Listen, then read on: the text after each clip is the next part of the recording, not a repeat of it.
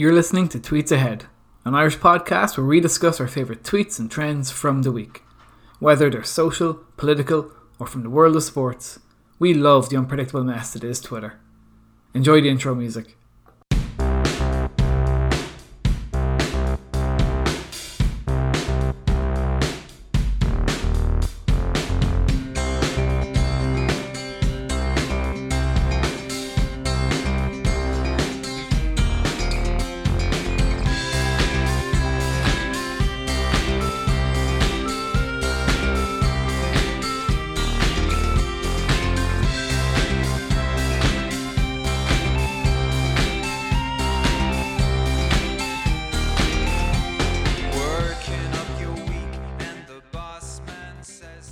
Tweets Ahead, an Irish podcast. It's all about talking tweets, Twitter, and the ridiculousness of the Twitterverse. This week, I am joined by Sean and Cormac. Gentlemen, how are we doing? Yeah, I'm doing okay. Uh, Fergal, I, at the moment, I'm, you can probably see in the background, I'm cat sitting for my, my neighbour. Another Uh, week, another cat, Cormac, huh? Yeah, well, it's only it's only until tonight. It's only until she gets gets home from her son's. So, uh, yeah. The cat? No, the lady that owns the cat. okay. it sounded So- like you're minding a cat waiting for her Uh, son to come home. This is this is Nala. Yeah. So, yeah, Nala's uh, six years old. She's a tabby. yeah. She's also Sag- Sagittarius, I think. I don't know. I have the clue. I don't know. She's grand. She's she's quiet. She's quiet. She just yeah. She's doing her thing there. Uh, yeah, I- I'm good. Uh, what about you? Yeah, no, uh, had a good week, I have to say. Um, Sean, how's your week? Uh, it was just a normal week, really. Um, nothing interesting really happened. Um, Wow, Grand. Well, listen, we're, we're really pulling Very- in the, the, the listeners with this. very Um, very dynamic of you, Sean. Yeah. Well, listen, gentlemen, are we happy to be back to our normal, regular broadcasting this week, our, our usual format? Well, Have you enjoyed the last two episodes? Well, I have, and in anticipation of maybe another big star coming on this week, Fergal, I, as you know, yesterday um, started a course of teeth whitening. So I don't know what you think of them so far. Are they I gotta be honest, Cormac. I don't know if that was the best choice for a podcast in Yeah, terms of I know, but I'm. I'm asking you. What do you, what do you think? So- Listen, I've had to I've had to turn down the brightness on my my screen, so Yeah, you know, take from that quite, what you want. they're quite shiny. Thanks, Sean. Yeah, you're Uh. Uh, crest whitening strips for anyone wondering. Uh, they're, Ooh. they're only available from the states. Yeah, when I was over in the states, I got my sister some, and I had to go. Yeah, Yeah, I had to I- go on a. This, there's like there's some sort of like thing in it that's banned in Europe. Yes, and I prefer not bleach. to. It's bleach, isn't it? I prefer not to disclose how I how I got got them, but yeah, they they, Right. they I think it's peroxide, Sean. That's yeah, that's that's what I was looking for. Yeah, Well, listen, um, it's been a busy week, uh, at least a busy 24 hours on, on Irish Twitter. Um, there's so many things we could have talked about uh, this week, but what what are we talking about in this episode? yeah. So there's so many things I could talk about this week. Uh, there was the Laura Whitmore thing on Sunday, where she just created unnecessary drama out of nowhere by doxing an unsuspecting reporter. Uh, then there was Jim Corr. It came out uh, this week that the court ruled that the Irish Mirror had a right to call him an online quack. I was prepared to do a hit piece on, on Jim Corr. yeah, I've seen it. I think the Did, did you I- say a hit hit piece or hate piece? uh, hit piece, but um, okay. yeah, no, I I've had him in my sights for quite some time, but then then last night Cormac put up in the group, oh, um, Sean's Sean's got this. There's this tweet has Sean got written all over it, and uh, it was of course Eoghan Harris. Um, it came out. Rich- Richard Chambers broke out that um, Eoghan Harris has been acting under a, a socket, uh, a sock, a sock puppet account. Um, yeah, so I've been reading up to it, and it's been the tweets of it have been absolutely amazing. I think it's it's what I envisaged this podcast to to be talking about, like the type of weird behavior that happens. And I think this is like I think this is like the weirdest behavior of the year. I think we're never going to see anything like it for a long time. Amazing. Looking forward to it. Okay. Uh, Cormac, what were you thinking looking at yourself? Uh, my, like I, mine's been set in stone since last Sunday, pretty much. For Well, it's good the, for you. it's the it's the Glazers out. Uh, I think we all seen the scenes, the terribly violent scenes according to Graham Mm. Souness Yep. um, yep. on the pitch at Old Trafford on Sunday before the Man United Liverpool game, which subsequently had to be cancelled because of these terribly violent scenes, as Graham Souness described them. No stranger to violent scenes himself. Um, Yeah. Then, if then I know we will have time because you'll make time for it, Fergal. We have the reaction to the Lions squad. Uh, that's due to get beaten badly by South Africa in the summer. I know myself. I'm going to have a listen. Take a more lighthearted approach. I I found a brilliant thread that was doing the rounds uh, during the week about um, the ending of the TV show Byker Grove in, in the UK, and then kind of weird, weird TV show endings to follow. All right, let's take a look at it. Welcome to the breakdown. Everybody wondering where they Great. Well, Sean, you know, I'm going to come to you first, and this this Eoghan Harris story, uh, and it does seem as if this is going to be the purest form of our podcast. Like this is going to be our podcast distilled. This kind of story. Do you think? I think so. This is like something that's that's gone through a different, a few different vats and pot stills, and this is like this is it. You know, Yeah. just the purest form of our podcast. I'm excited, but like to think I had like the far right last week, and now I have this this week. It's it's been such a exciting week, even though I said this was a boring week to begin with. Anyway, um, Eoghan Harris. yeah, kick kicks off, Sean. Who is Eoghan Harris? Um, you know, what does he do? Uh, what does he represent? And you know, what's happened? Yeah, th- for anyone who doesn't know who Eoghan Harris is, at the at currently he was, or well, he, he yeah he currently currently he was, I suppose, a columnist on the Independent, and that was cut short last night due to what happened. But for people then, he has a long history of things like he, he was in the political sphere for quite some time.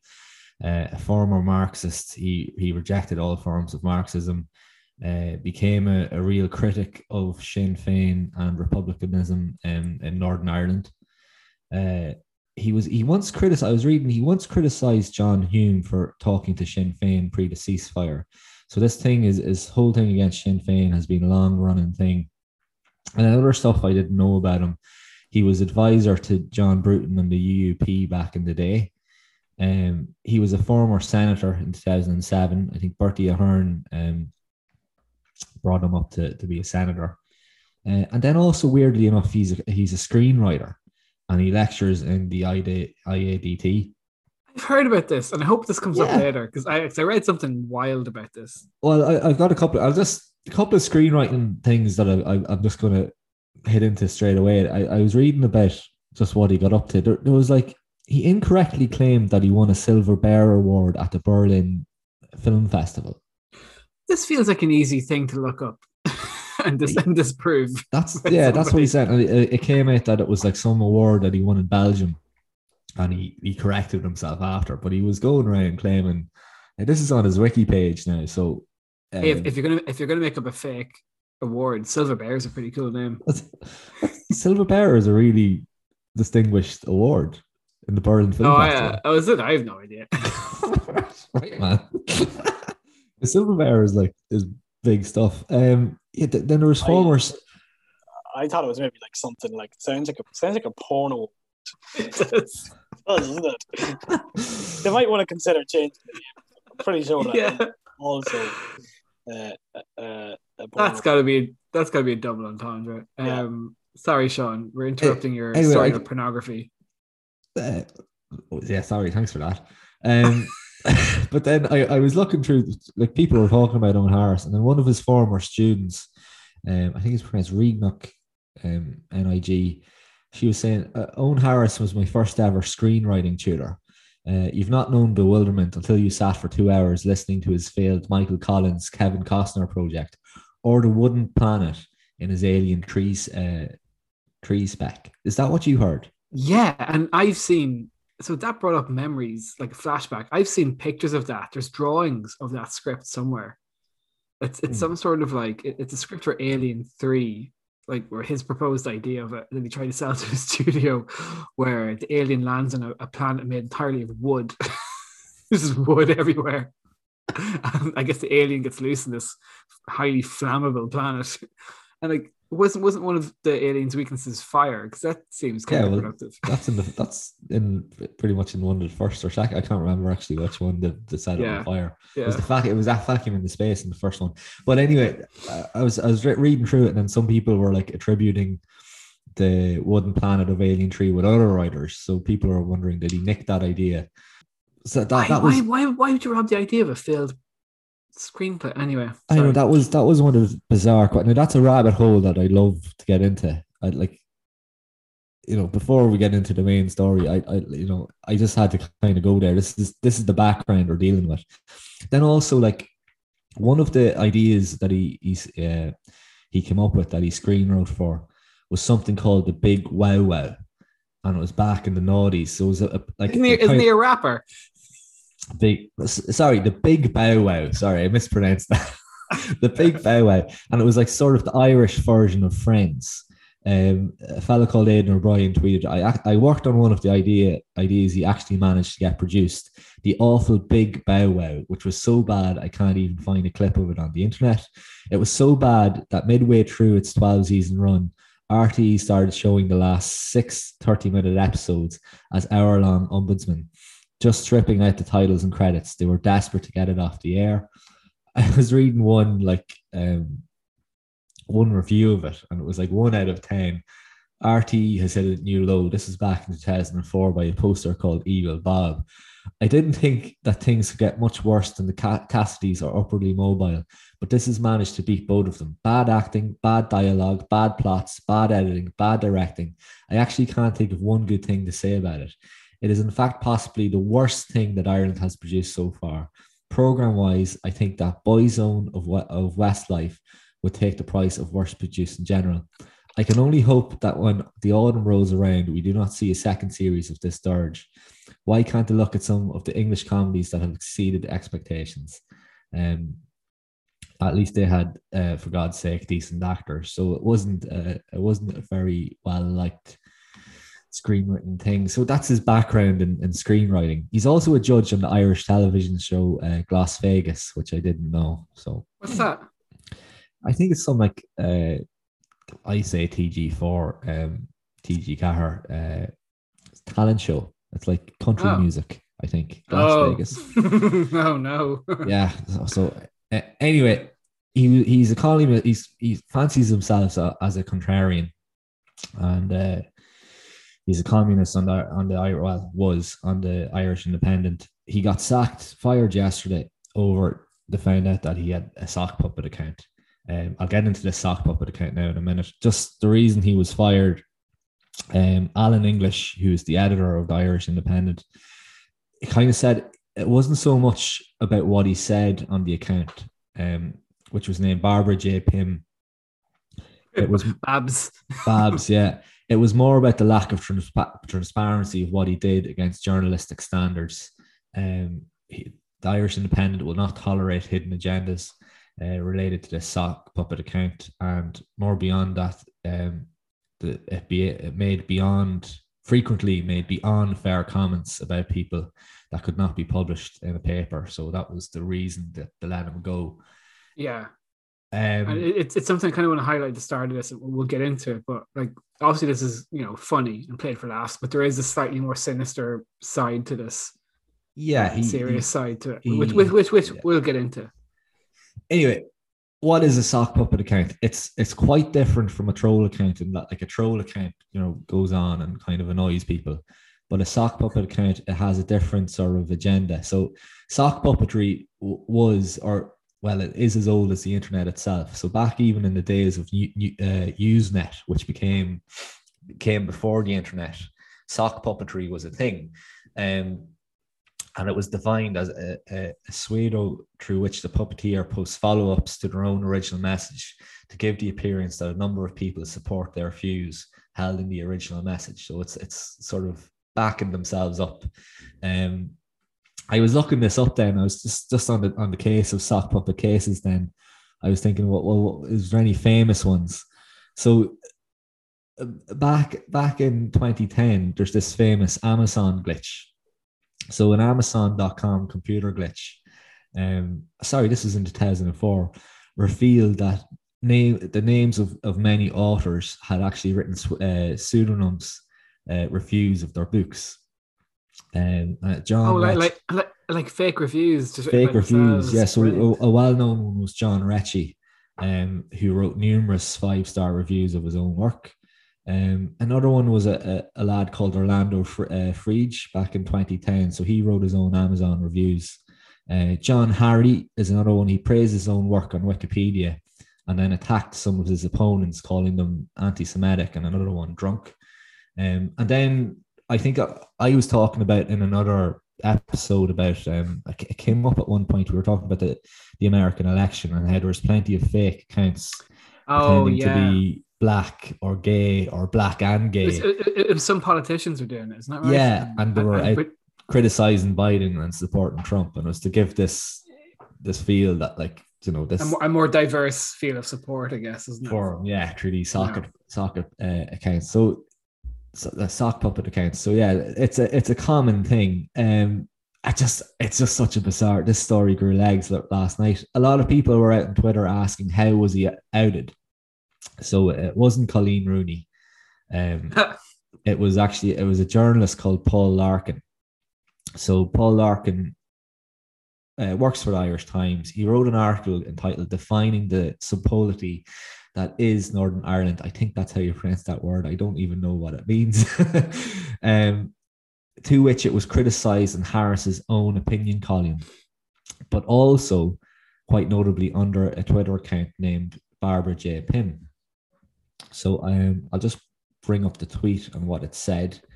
Um, but this was taken up by uh, the KRW law firm uh, for Paul, Paul Larkin, who demanded Twitter uh, find out who were the, who were the details behind this account. So they, they had to give I saw that he threatened legal action against Twitter. because it was it was libel. So Barbara J. J. Pym, this account, uh, put up um, reposted uh, Larkin's Irish Times uh, post and said, uh, it, "If this is not a nasty sectarian provo rant, what is? Every line dripping, dripping, spelt wrong, with bigotry and bile." Um, so that was the tweet that caused the law firm to get get involved and seek action for libel. Um, yeah, it was just some bizarre behavior on this account then that people were kind of uh, springing to light. Uh, one was by Noel Rock, which was all about pointing out all the self praise um, that Eoghan Harris was tweeting under this name. Some brilliant stuff like um, Barbara J. Pym tweeting. Uh, a good article in the Sindo by Eoghan Harris, reinforcing your, your concerns and mine. Lockdown shaping up to be a major scandal. Uh, never missed Eoghan Harris in the Sunday Times and followed him up on a, a Sunday Indo, the only ROI based journal who really gets stuck into Sinn Féin fascists. Hence all the abuse from the Shinnerbots. If he didn't matter, they wouldn't even have bothered. So there's all this stuff. And then there was one that was just absolutely like lavish uh, self praise by it. Now, now, he says there's six other people involved by this, but I, I don't know. Um, Six This one- other, six other personalities. six other personalities. Uh, uh, Mary Lou McWaffle is how Eoghan Harris, in his article in the Sindo today, describes the Sinn Féin leader. McWaffle, I'm loving it. Oh, oh, oh, no. um, oh, so it's just it was just loads and loads of stuff. Um, I used to work with um I used to work with a girl who um had like five sock puppet accounts that would praise her Facebook posts and stuff. yeah, Yeah, yeah, yeah. She'd post something on like it'd be a, I don't know, be a picture of her at like school or something, and she'd put up a picture like in college, and she up a picture of her getting like a little certificate or something, and it'd be like the same five people every time with same the same bad spelling mistakes, going, "Oh, you did so great! You look amazing! Congratulations on the CV or cert or whatever the hell it is." But yeah, it, it's yeah, it's cringy, isn't it? cringy stuff. Um, then it was pointed out how this account was, you know, constantly, obviously going after Sinn Féin. Um, it often compared them to to Nazis. So another Barbara J. Pym tweeting, Sinn Féin's campaign to silence Eoghan Harris is backed by twits like Jennifer Carroll MacNeill TD, who thinks she can dine a la carte with Sinn Féin, picking and choosing what issues she supports them on, like dining a la carte with the Nazis. Um, another tweet pointed out by Brian Wall, who was on with us uh, last week. Yeah, you're on the Brian. Uh, go on to Brian. He was uh, he was posting up how, how uh, Barbara J. Pym was comparing Ógra Sinn Féin uh, to the Hitler Youth. Ógra Sinn Féin are as brainwashed as the Hitler Youth if they believe that Ronan McGreevy commemorated anything other than how Irish soldiers from North and South fought side by side on the on the Somme. Um, I suppose the next thing that we'll get into is what you were alluding to earlier, Fergal, which was uh, the harassment of some uh, female journalists by this account. Yeah. Um, most notably, the, uh, the one was e- Aoife Grace Moore, who works for the Irish Examiner. Um, she tweeted, uh, "This account sent me sexualized message about whether Mary Lou McDonald turned me on, uh, the size of my arse, and called me a terrorist from the month I started at the Examiner. Since then, I've had to go to counselling and the guards. Uh, what what did we make of that? I sincerely hope she follows up with him and somehow or can. Well, well, what annoyed me, Sean, was, and I know, I know the next plan is to talk about his equivalent of a car crash interview earlier on on, on on radio, but he, like, he seemed to indicate that he didn't seem to get what what w- was saying. Like, you know, she says if she says they're sexualized comments, then then they are. You know, if that's how she feels, then then they are. He was gone going, well, well, they're not because I don't think that they are. He was kind of making the case that he could say the same thing to a male a male journalist or or something. but he like didn't. that. That's but he didn't, yeah. and like it was stuff that was like, but there's there's other stuff that I'll get into later that you can see actually Yeah, other. Irish journalists that are are the same type of thing, and it's just it, no, it's not something you'd say to or to But a I male noticed- journalist. I noticed, Sean, just to pick up on something you said. Um, I know it's kind of the first we heard of it was, was last night, and it was because a colleague kind of of his seemed seemed to cop it. But I found some things yesterday that seemed to suggest that this was a possibly badly kept secret. That that a few people, uh, some in Sinn Féin and some not in Sinn Féin, suspected for a long time, not necessarily this Barbara Pym account, but suspected for a long time that that he was up to this. That he Uh, he, he yeah, was he was at this. I noticed um way back in in January actually. I just seen somebody tweeting out, just re- retweeting this now because I suspected this in in January, kind of thing. And it was someone tackling another account, not not the Barbara one, but uh, uh, Katherine O'Donnell, who's in who's a professor in the School of Philosophy in UCD, tackled a Bridget McIntyre um, on this. Bridget F. McIntyre. Yeah, there seems to be a in- love for like the middle initials. Yeah, Someone back in, that back in January, yeah, and it was like uh, she said, like um, I think she said she sort of come at them and was like, uh, I think this is, I think this is Owen. Thanks, thanks, Owen. Uh, I'm enjoying your work as Barbara at Barbara Pym too. Love and peace. Uh, and Bridget comes back with, Who is Owen? I am not an alias for anyone. My name is Bridget McIntyre, RN, and I am a Cork-born nurse working in the USA who is written recent US elections for the Clonmel Nationalists. Clearly, you're, you, you are one of those creepy nationalist feminists who, despite your posturing, doesn't really believe a woman can write about politics. It goes on and on and on and on. But there seemed to be, just to confirm what you were saying, Sean, there seemed to be a suspicion from other people, possibly as far back as maybe January, that he was at this.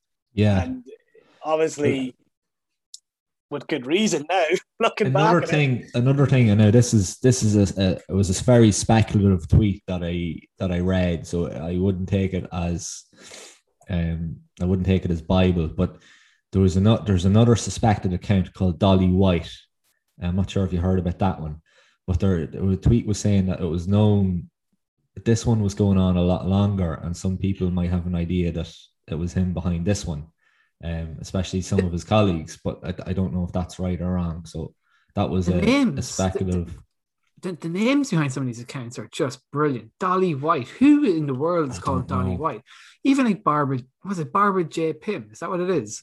Like, Yeah, I, I haven't heard the word or the surname Pym outside of Ant Man. go. I think I I think know, but you know what I mean. But like, I think Barbara Barbara J Pym. I think it's some. It's after some English writer. Um, Yeah, I just saw, saw that there today. But I- yeah. I noticed David Cullinane. It's, it's not Marvel, Fergal. it's all Marvel. It's all connected. Da- Da- David Cullinane, who's Sinn Féin spokesperson uh, on health, I had a couple of tweets out last night. And one of them was Babs was one of my regular, if not favorite, Twitter trolls. Turns out it was a bit of an own goal.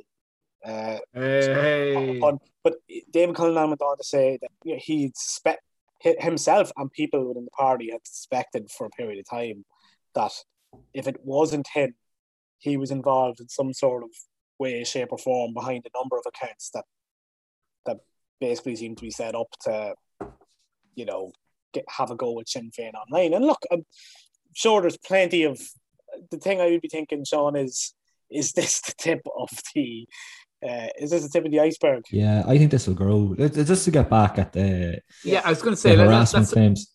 Like, yeah, let, let's talk about that, and then let's get into the uh, the radio segment because I know you two Yeah. were, were mad to listen to that earlier. the anyway, the, just to finish off about um, uh, Christine OMG five, just you know, was just pointed out a couple of things that was directed towards Aoife Moore, um, and, and what she, what she was alluding to in, in that tweet.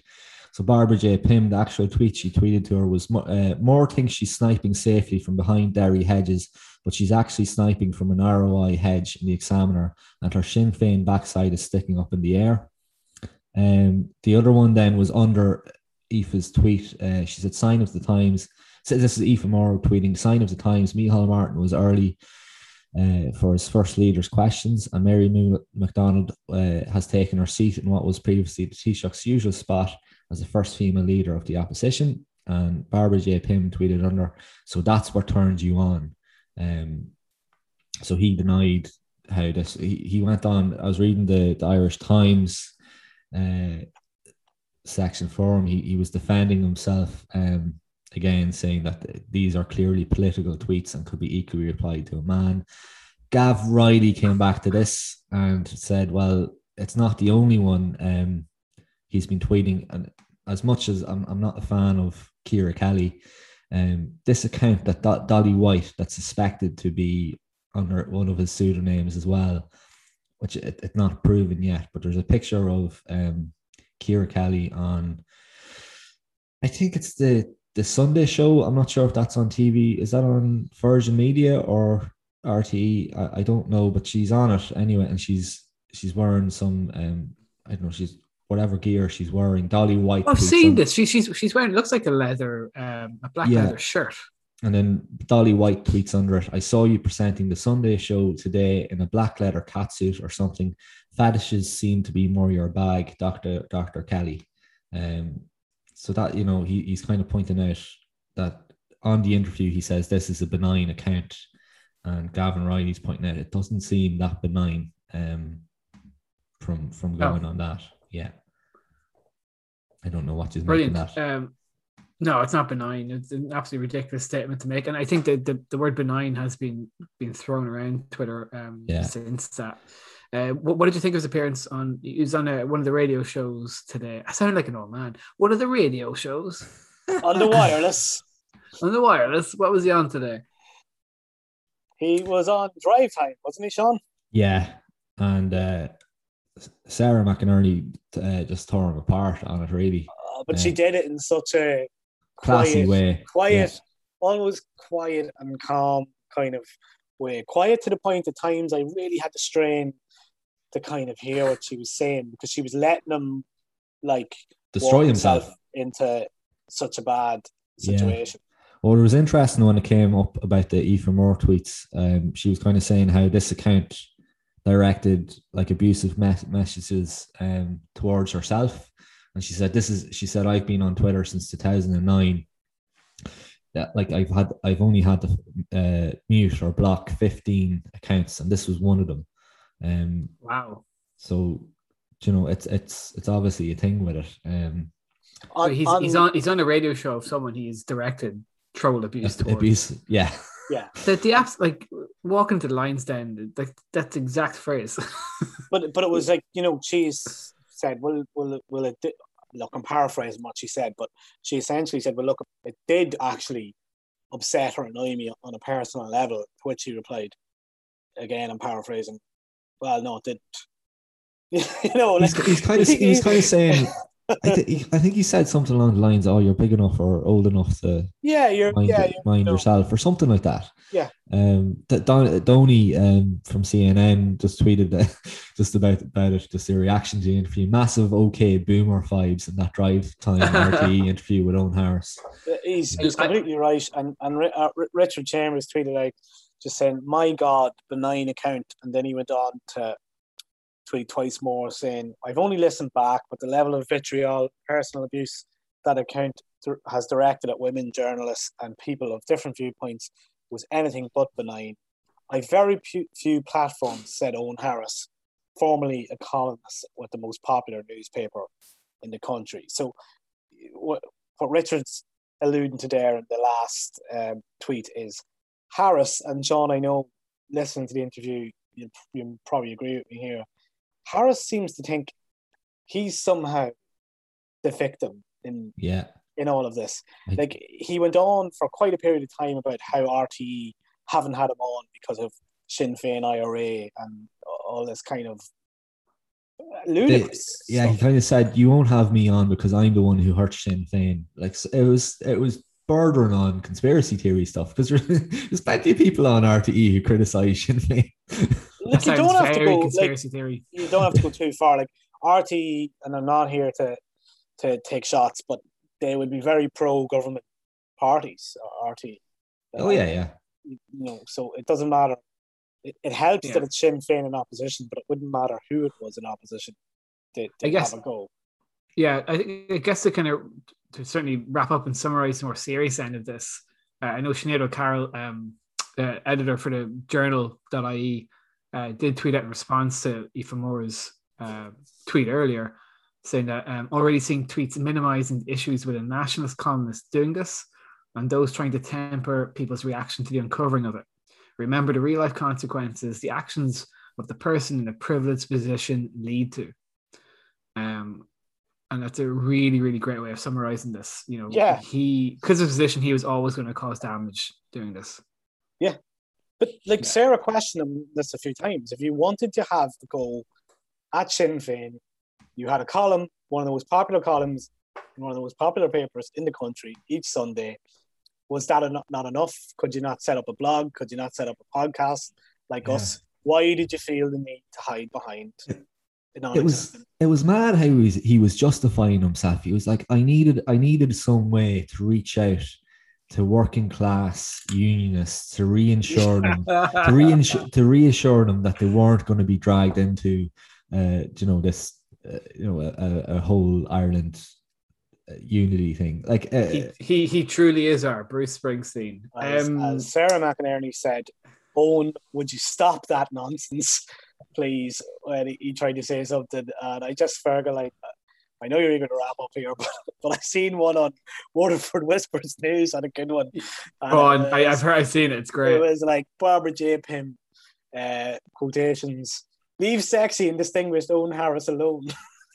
it just has a go at the ridiculousness of of the whole thing. But like, look, I think we could be talking about this next week. I don't think this is the last we've heard of this.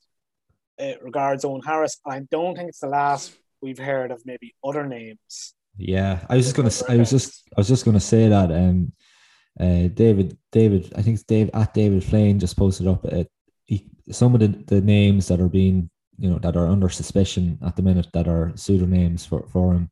Bridget F. McIntyre, which you mentioned. Yeah. Clive J. Salter. Yeah, yeah, that's good. That's a good uh, Presbyterian Sunday name. Yeah, Barbara J. Pym. Now you don't have to be a member of Mensa to see there's a pattern here. Um, and then Twitter came out and said this is supposed suspended eight accounts linked to the account uh, for referencing and or for, for violating our policy on platform manipulation and spam. As I mentioned, some of the other ones are Dolly White, um, and another one, uh, Ruth Dudley Edwards, and people are kind of putting up weird, like it had a w- weird, really weird profile pic, and whether that's one or not, whether that's a real name, um, I don't sister, know. Uh, sister of the the Dudley boys. The, The Ah, Dudley you, boys. team r- Um, you read my mind, Mac. You read my mind. To finish up, uh, Fergal, just Mallow News just put up, um, put up a new dictionary entry, uh, an Yeah. onanism, uh, to stroke one's ego by using fake social media accounts to praise your work. Um, was one also from from Mallow, Mallow News. Fantastic. Um, I'm looking forward to talking about that one again next week. Oh, won't go away, will it? No, well, listen. Uh, I want to talk about something maybe a bit more lighthearted than um than that dickhead. But I saw a thread that was trending um on Twitter during the week. Uh, it was pointed out to me uh, from a fellow called Mark Burrows. And Mark is a writer and critic for the Guardian in the UK. But uh, this this tweet came, this tweet and subsequent thread came out very shortly after the finale of Line of Duty, which I know you two gentlemen uh, were not exactly thrilled about. S- uh, series finale. Nobody said uh, or season finale. Nobody has has officially come Okay, out, it's, it's come out and I've. said that it's that it's over. All right, Uh, okay, So I, I wouldn't. okay. Well, that, that- that's that's for the sake of discussion. That's let's say it's a series finale. Okay, o- okay. All right. But I'm nailing my colours to the to the mast early on, Fergal. okay.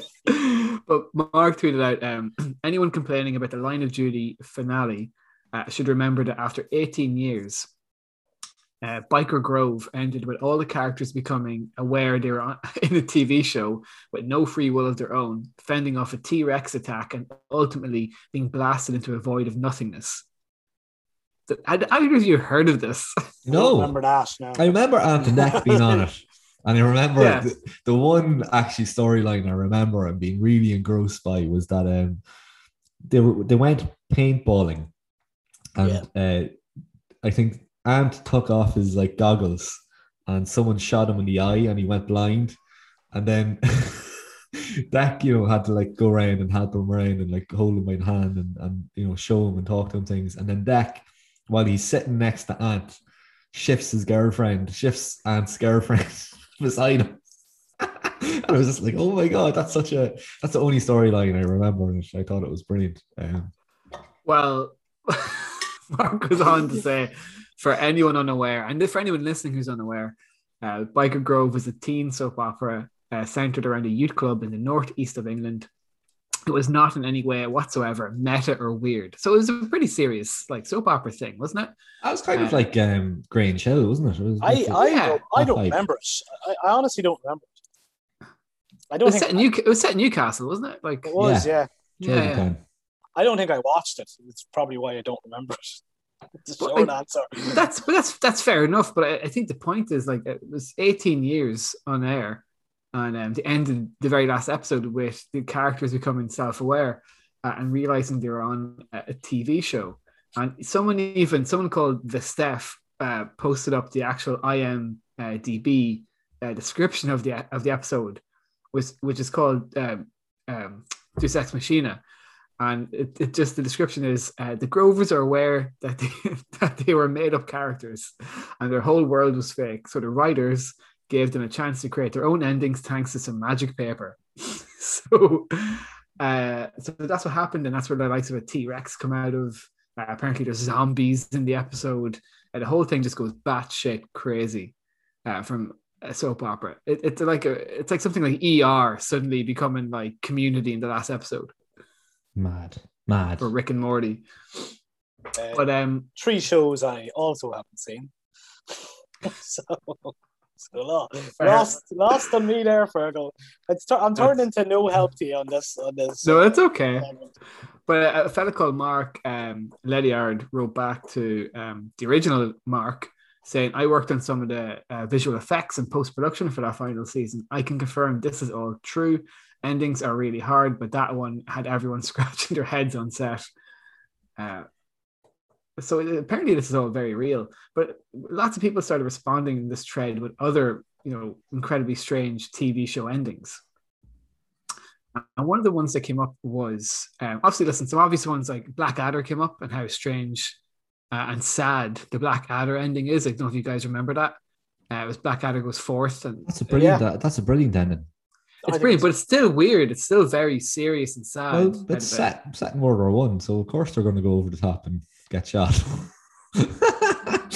Well, like the other the other um shows are, are set in, in quite serious time periods too. But yeah, but you know what I mean. But it was still it was still a surprise for people watching Sean. I don't think anyone predicted at the start of the episode this was going to happen. no, the, the the British are very sentimental about their Yeah, their Great War history. So like you know, having having the characters, even or even in the comedy, having them going up at the end and going over the top and running to, to their deaths, it's quite For- fitting. for Blighty, Sean. Mm. Yeah, that's it. But Um, I, I did get a shock at it actually. I know Sean did. Well, shock's the wrong word. It just it wasn't in keeping with the. Well, one, it wasn't in keeping with the character of, of Blackadder. Uh, No. he was a well-renowned coward. And, um, it just wasn't in keeping with the overall, I suppose, tone of, of the show. I thought it was brilliant though because he, he spent the whole series trying to get gr- trying to get off with stuff and trying to get off like from Yeah, from avoiding going over the top, and then Yeah, it yeah. was just inevitable that was going to happen. Oh yeah, it was it was brilliant. I think it was just surprising. I think you know, uh, but someone did uh, quote or, or tweet about the show. Do you remember Dinosaurs, the TV Yes. show, the sitcom? Yeah. yeah. The the like from what I remember, being a brilliant sitcom. It was on the Disney Channel. I want to say these a- animatronic kind of half human, half dinosaur kind of. Uh, I think it's Jim. I think it's a Jim Henson production. I think it's more puppets, yeah, isn't it? Yeah. Yeah, yeah, but it, it no, but it, it is a Jim Henson thing. Um, but the, the ending of that was incredibly sad and unexpected and weird as well.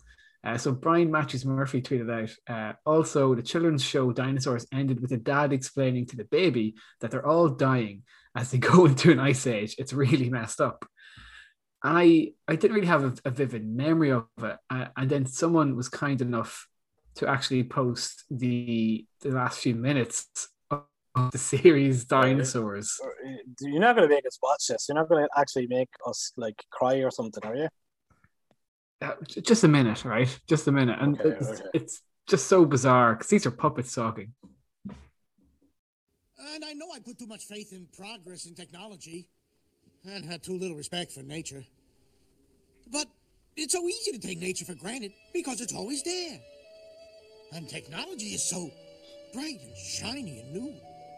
We understand, sweetheart. Understand what?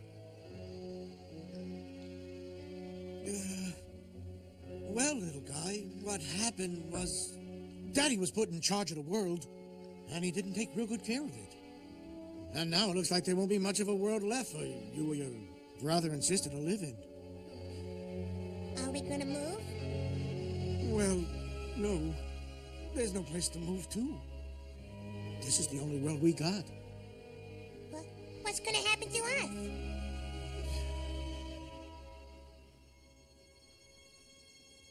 Well, I don't exactly know.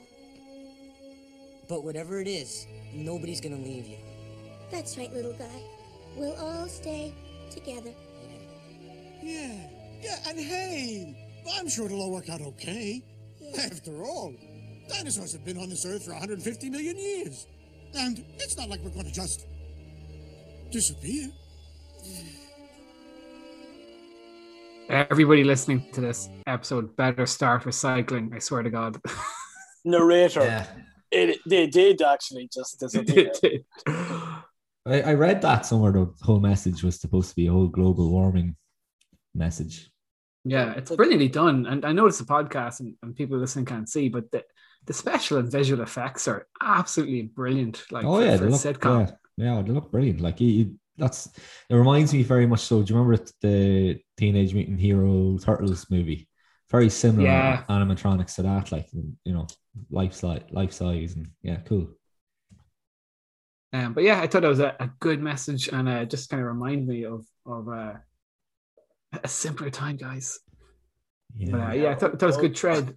Okay, But- Greta, Greta Thunberg.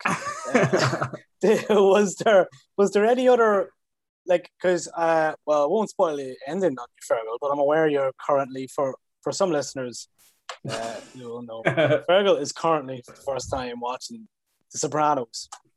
Uh, so Such a small town girl. yeah, I are uh, I purposely stayed away from that one. are you how far on are you? I am in, uh, I think I'm in season three. Right. Okay. Right. Okay. Yeah, Well, not too. I'm We can re- good, we can we can revisit this when you get to the the end. weird endings. I know. I, I've, heard, I've I've heard bits about it. But listen, Sean, you said you had a, a list, a Sean's list. Oh, okay. Yeah, I'll get onto my list. Um, before I start my list, what did you think about the line of duty thing? Well, I've Fergal hasn't watched it, and I've nailed, I've nailed my colours to the mast here. I don't think it's over. Well, I I think- do. I think it was also maybe a, a comment on the fact that I think he's clever enough to kind of, you know, maybe maybe we just all hoped that there was a big bad. Maybe maybe none of us like think that this sort of thing could just you know go on snowball underneath your your eyes. Is, is that is that kind of commentary he was going for, Sean? Do you think? Yeah, Or- Jed, he was on Twitter, uh, Jed Mercurio, and he was kind of saying, no, no one disputes the line of duty finale divided social media opinion, but the audience research so far shows a far less extreme picture. We knew a down ending would raise less favorably with some viewers. However, all seven episodes varied by under 10% on average viewer score. Uh, for like, I just noted when he said that, I was like, if you're describing it as a down ending, you're on like someone someone tweeted up on Twitter. Peter O'Dwyer said if you're if you're explaining it as a down end, ending, you're already losing. Um, Yeah. Which that's Here's I the thing. Couldn't agree with that. I assume he's been pretty upset by the public reaction to this, um, Jed. Yeah. And his Twitter account has been absolutely fantastic today. Um, he also tweeted out like official statistics from the BBC and even and even posted a picture, a screenshot of like a chart showing these results.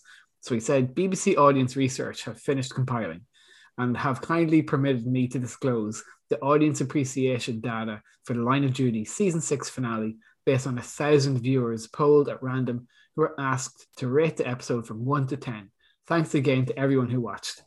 And it's just it's just a graph of like, you know, um, more than 40% of people saying to give an eight or higher. Um, and then everyone else is kind of going below that. It's just absolutely the most the, the weirdly defensive thing I've seen from a, Yeah. a showrunner. You shouldn't you that- shouldn't have to defend it like you know. Well, a, a guy called Phil uh, Napper um, replied underneath Jed's tweet of this saying, Honestly, I love the shows you create, but I feel like there's too much defensiveness over backlash from the ending. It's always going to be uh, opinionated, but you can't accept the positivity and then not accept it negativity, which is very true. What I find really fascinating about Jed is that he was also a producer on Byker Grove. Whoa! Oh, so he has a previous for this. Full It circle, It bitch. comes full circle. um, anyway, do you, do you want to get into my list? Yeah, play the team tune song. Yeah, it's Sean's lists. He's the guy who makes all the lists, lists, lists. Anyway, Fergal, I've made a list um, based on Twitter's reaction to the Line of Duty ending of the worst TV show endings um, ever, you know, ever. And that's my list. Uh, Ever? ever. So the worst ones. At number one uh, was Lost. So it, it kind of, I didn't watch Lost, but when I heard about the ending, I was like, that is absolute bullshit. So like they created this whole storyline and a whole mythology and all these characters over years, and it was all destroyed in the final season. Well, by saying they were just all in purgatory all along. Yeah, I don't know if it was as, if it was as clear cut as that, um, but it was, it was something similar. All right, I, I think it was like it was like passing on. I don't know. Uh, Did you watch Lost Cormac? Uh, no, look, I, I, I watched the first two seasons, and I, I, I'm not saying I could see it coming, but Yeah, I knew The- the way- going. the way I remember it is that uh, the island was basically like a, a doorway to either purgatory or heaven or hell or something. And um, for me, them crash landing on the island, was always a competition to see who would be the next, I guess, keeper of that that gate. But um, yeah, that was that's how I read it. But that's the thing; everyone seems to got something different from that finale. Because let's be honest, they made it up as they went along. They It did. certainly seems like it. Yeah. At number two was How I Met Your Mother. Um, oh God, it was so bad. I didn't watch it, but um, again, I didn't watch it. But I suppose the switcheroo of the love interest uh, rep- returning back to Robin um, just kind of really irritated everybody. I in think. in the very last episode in as the well. very last episode, it was Yeah. a whole switch. Yeah, and that show got really shit really quick. That was like the first two seasons were quite good, and then it was just horrendous. But again, was that not switcheroo? Was that switcheroo not like? I know that's not the point of the list, but was it was that not extremely clear from maybe the first or second season? Um, I don't know about clear. I, I I think Robin was a love interest for a long time, and then I think it's, it's been a long time since I watched it. But they're they're on and off again the whole way through. yeah. Well, so- someone was kind of saying it undermines. Oh, what's his name? Um, Barney's kind of character arc in it. Um, Yeah, yeah, fair. I, I don't know if, if that could be at number th- three.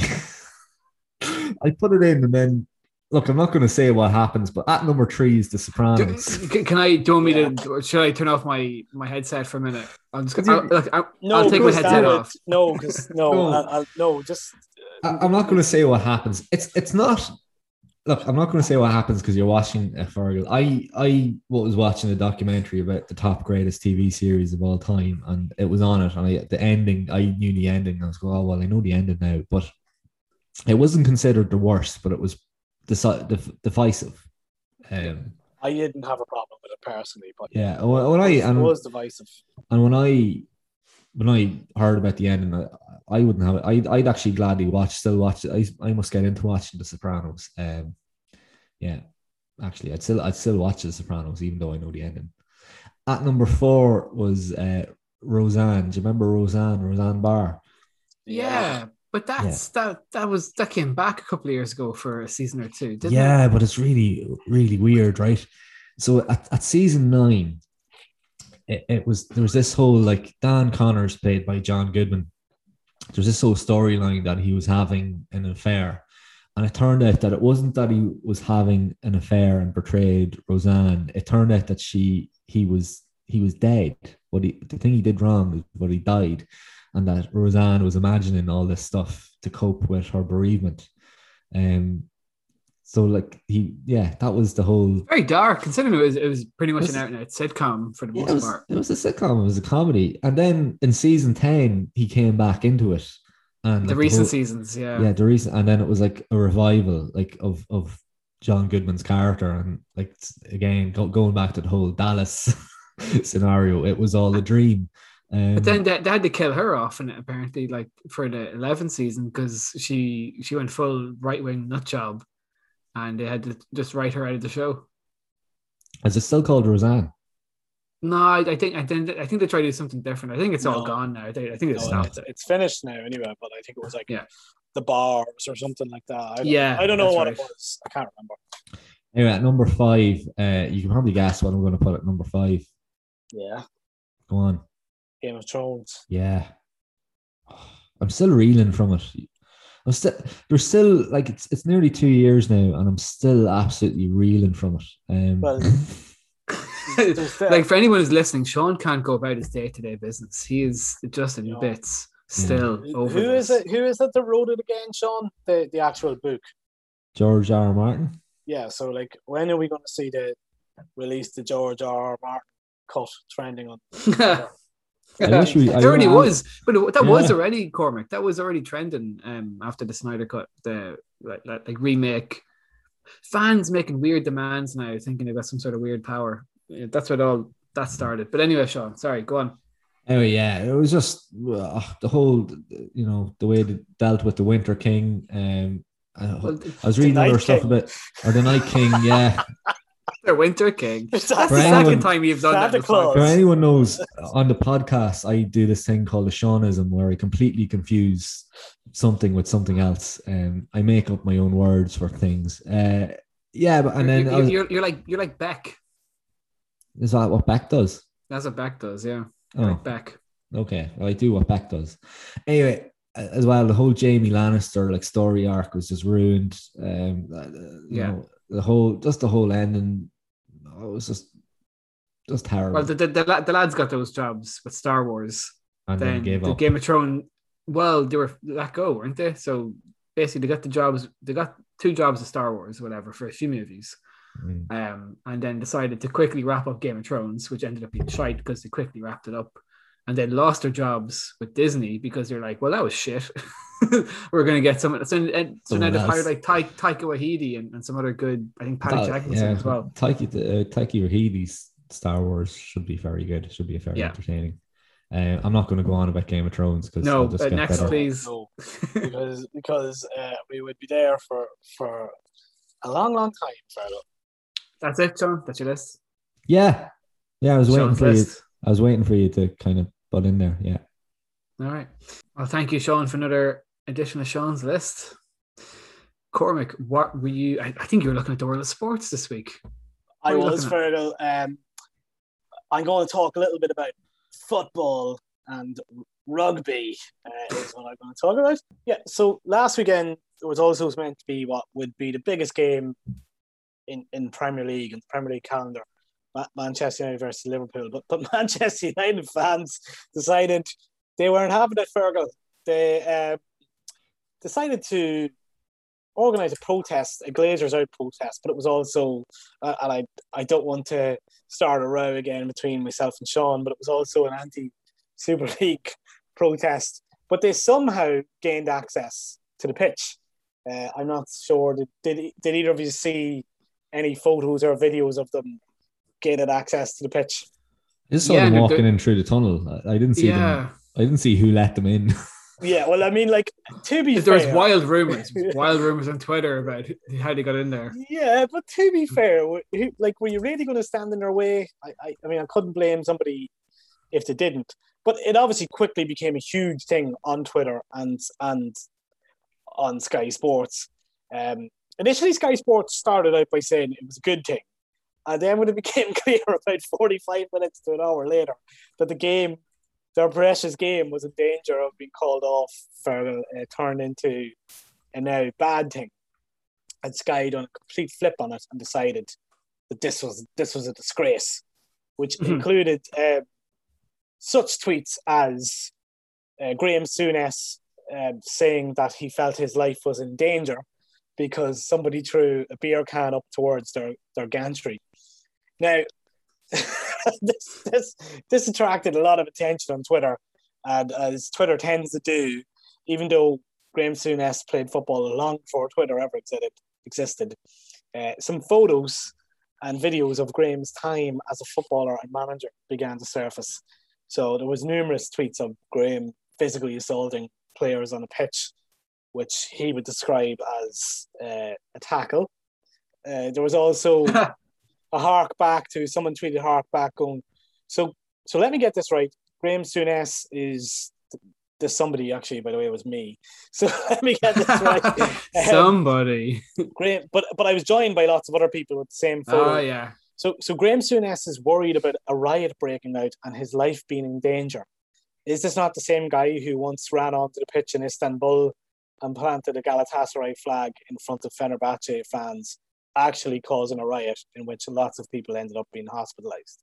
So Graham was on fine form and he also suggested that the only reason Man United fans were protesting against this, Fergal and Sean, was the Glazers were now in a position where, um, well, Manchester United just aren't doing that well anymore in the league. Uh, he seemed to gra- not grasp the the fact that Fergal, as you would know, Man United fans are Yep. protesting against the Glazers since they took over um, the club. Long time now. Yeah. Lots of people on Twitter are It- retweeting it- photos of, of those protests. Yeah, Um, in, in fact, it, it- a club, a counter football club, has been set up called United FC. Isn't that right? Yeah, yeah, FC United of, of Ah, sorry. Manchester. um, but like Micah Richards also got himself in, in trouble because he was on the other side of it. And I can't believe Roy Keane was the voice of reason in the middle of it all, but Micah Richards was on the other side saying, I can't sit here and criticize Manchester City and the Manchester City owners. The things they've done for this club, the things they've done for this city. Lots of people jumping on to remind Micah Richards, well, okay, but maybe you could criticize them for human abuse, human rights abuse, and, and murder, no? Um, yeah, you know, it's, it's sports washing. You know, like to it's- which it's- he went bananas. on he went on a large blocking spree thereafter um which isn't a good look for him because you know like he does paint himself as this kind of cheery rosy laughy individual but he's obviously not like a lot of people um willing to broach the subject of of what, what is what you said there sport sports washing um gav reilly um one of our favorites had a brilliant thread also courtesy of the swiss ramble as to why glazers out as noble as it is just may not be a viable option you know um i'll go down through a couple of his tweets before we we move on um their MUFC cash machine is in decay, Gavan says. Assets could have been used on the pitch. Uh, expanding Carrington, and fixing Old, Tra- Old Trafford have been put elsewhere, basically into the Glazers' bank account. Yes, the club spent heavily on players in, in the Glazer area, era, but it's been spending money the club has generated itself. So essentially, what Gavan's saying is, this is actually money the club have been generating themselves. It's not money the Glazers have put in that United have used to buy these players. So Yeah, yeah. he would be saying the club doesn't necessarily need a benefactor, but at the same time, that would also mean the Glazers don't necessarily need to. They're not in a hurry to, to sell sell up. So Glazers out, of course. Gavan tweets, but business isn't a democracy. Glazers out means Glazers selling up. The club's shares were valued at $2.85 billion on the New York Stock Exchange last night. A prospective buyer would need headroom above that to turn the Glazers' heads to start at 3.3 billion, maybe. The, the issue Gavan's raising out of this, I won't read out all the tweets, is who are we looking at that can afford that type of money? Uh, Yeah. we're, we're complaining we're complaining about the likes of the Glazers, which are looking at maybe two realistic um, people whose names they can name. One is Mohammed bin Salman, he's the Crown Prince of Saudi Arabia. That brings with it the same issues that are currently there at Man City. And the other is another state backed buyer, say the Chinese government, have been rumoured to be taking an interest in what's going on at Old Trafford.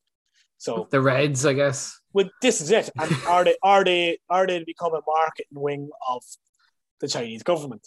Sean, I know that's something that would probably interest you in terms of how, how that whole scenario might work. Oh, yes, Disney all But- over again. But Have you seen how the, the, the owner of Spotify is trying to buy Arsenal at the minute? but this is it, and he's been backed by like Thierry Henry, which you know, Thierry Henry, you know, he he's uh, look, we won't go into it. Um, he's not a, as Joe Brolly once said, like you know, he, he's not a you know about a couple of Gaelic players, you know, he, he isn't a man. That kind of that kind of thing. But Avram Glazer was actually doorstepped in America by Sally Lockwood from Sky News, which was a surreal kind of video. I don't know if you've seen it, where she's just did, yeah. following him around a car park for about 45 seconds, asking him, does he have anything to say to the United fans? Of course, Twitter did his thing, and most, uh, the most kind of noticeable thing to come out of it was uh, like his shocking haircut. You know, like despite despite restrictions, um, um, someone with that type of money shouldn't have that bad of a haircut. The Glazers have actually today released a letter to Manchester United fans. It's the first time they've communicated directly with the fans since the mid 2000s.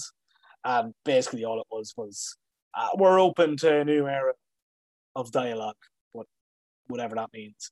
But Yeah, they, they made some promises about reinvesting money, didn't they? But you know. They did, but again, as we said, it'll be the club's money, not theirs. But lastly, Fergal, onto a topic that I know, I'm, I don't know if it's dear to Sean's heart, but I know it's dear to mine and yours. The Lions squad has been announced, the British and Irish Lions squad, which for people who don't know, is a squad, a rugby squad made up of players from England, Ireland, Scotland, Wales. Sorry, I should say the island of Ireland, um, Scotland, Wales, and England. And they're due this time round to take on South Africa.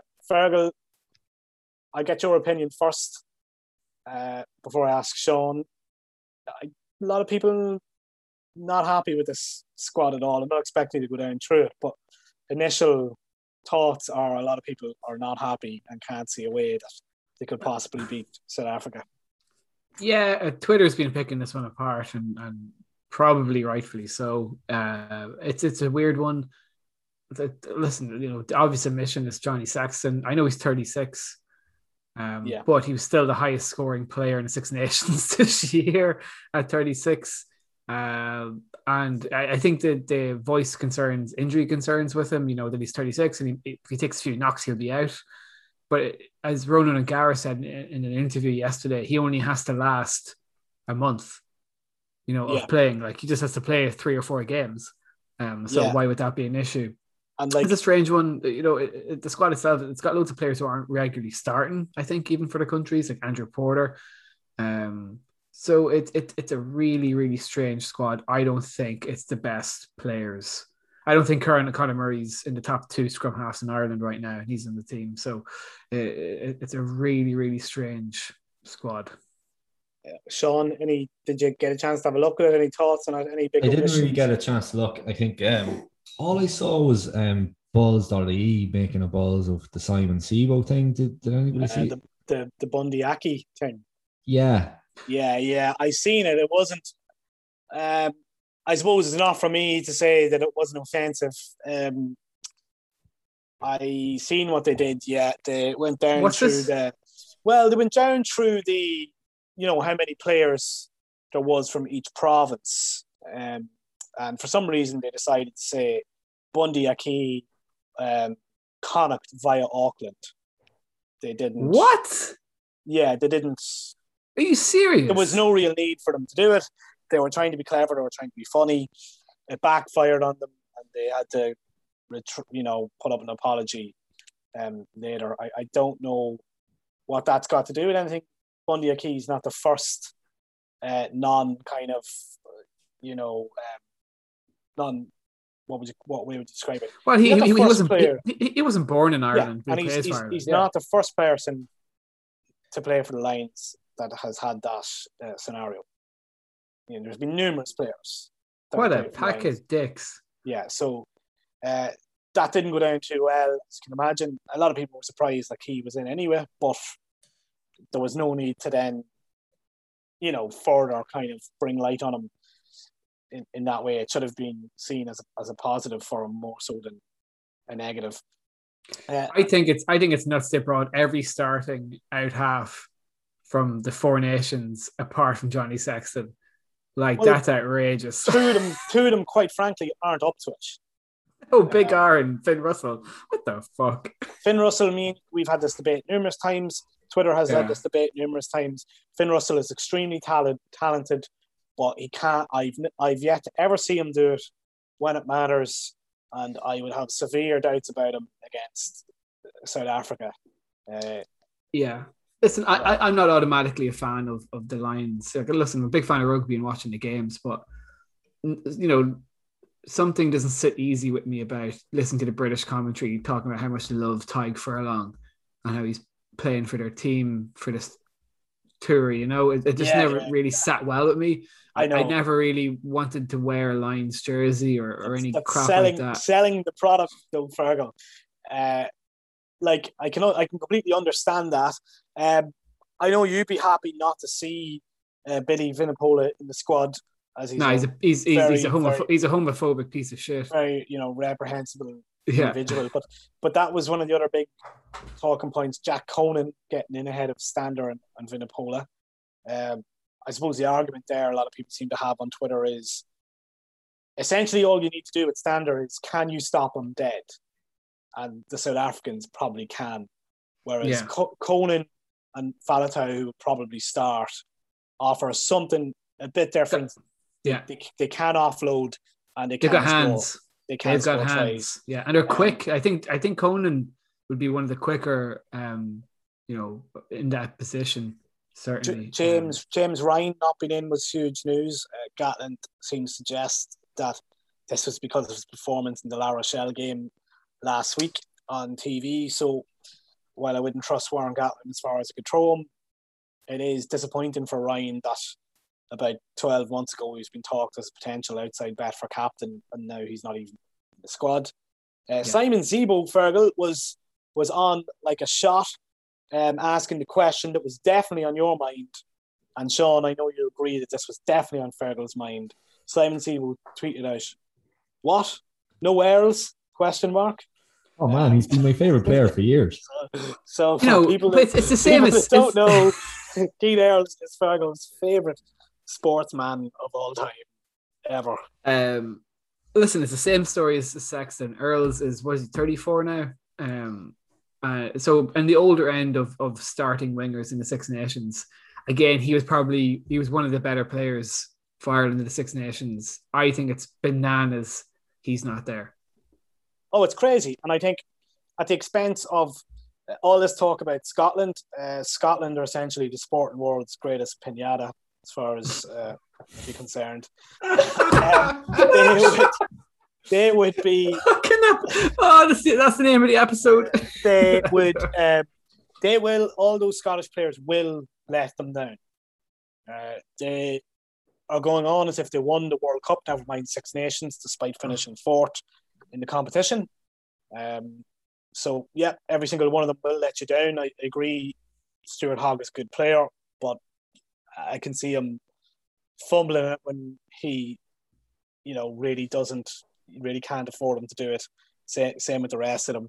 Uh, for example, another Scottish player, Van der Merwe, got in over Jonny May. Although I don't like Jonny May, I think no, he's, he's a much, class. he's a much an better arsehole, but he's brilliant. player, and against South Africa, you're going to need an arsehole, as you said. Uh, but look, to to wrap up, I think you know we're we're a good month or so out before I think the squad travels, and then possibly a couple, maybe four or five weeks before they play a game when they get there. So I suspect it may not be the end of the line for the likes of James Ryan or a couple of the English players. The issue with the English players is we've seen how bad they were in Six Nations, and that was mostly because a lot of them just aren't playing rugby. You know, Or, or they're playing in the wrong division. or they're playing in the wrong division. So look, we, we'll talk about it more. Fergal, uh, let's get a very too early prediction. Can they beat South Africa? No, no, no, no, no, no, no, no, no. Unless there's like wholesale injuries and they're they're forced to bring in the better players. no, not at all. Yeah. I, I think it'd be whitewash, whitewash. Sean, what's the Sean? What do you think? Do you care? Um, about the Lions. Yeah, Um, I never really did. I don't know why. I, probably for the same reason as Fergal.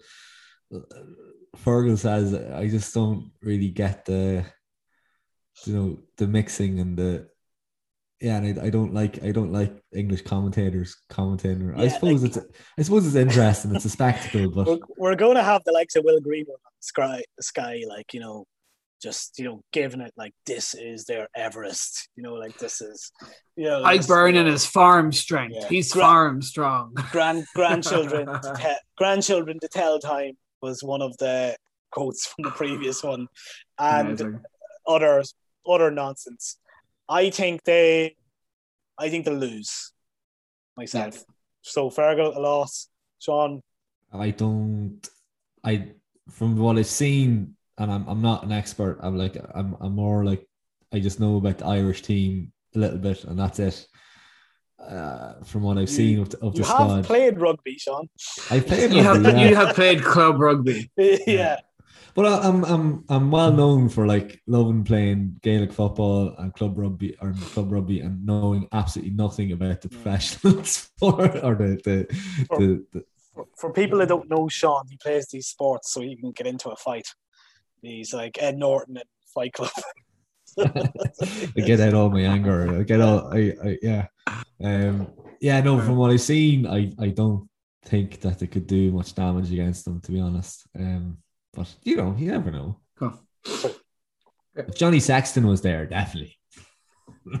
Uh, he could still be there yet, but we'll we'll have to wait and see. That's it in the sports world, Fergal.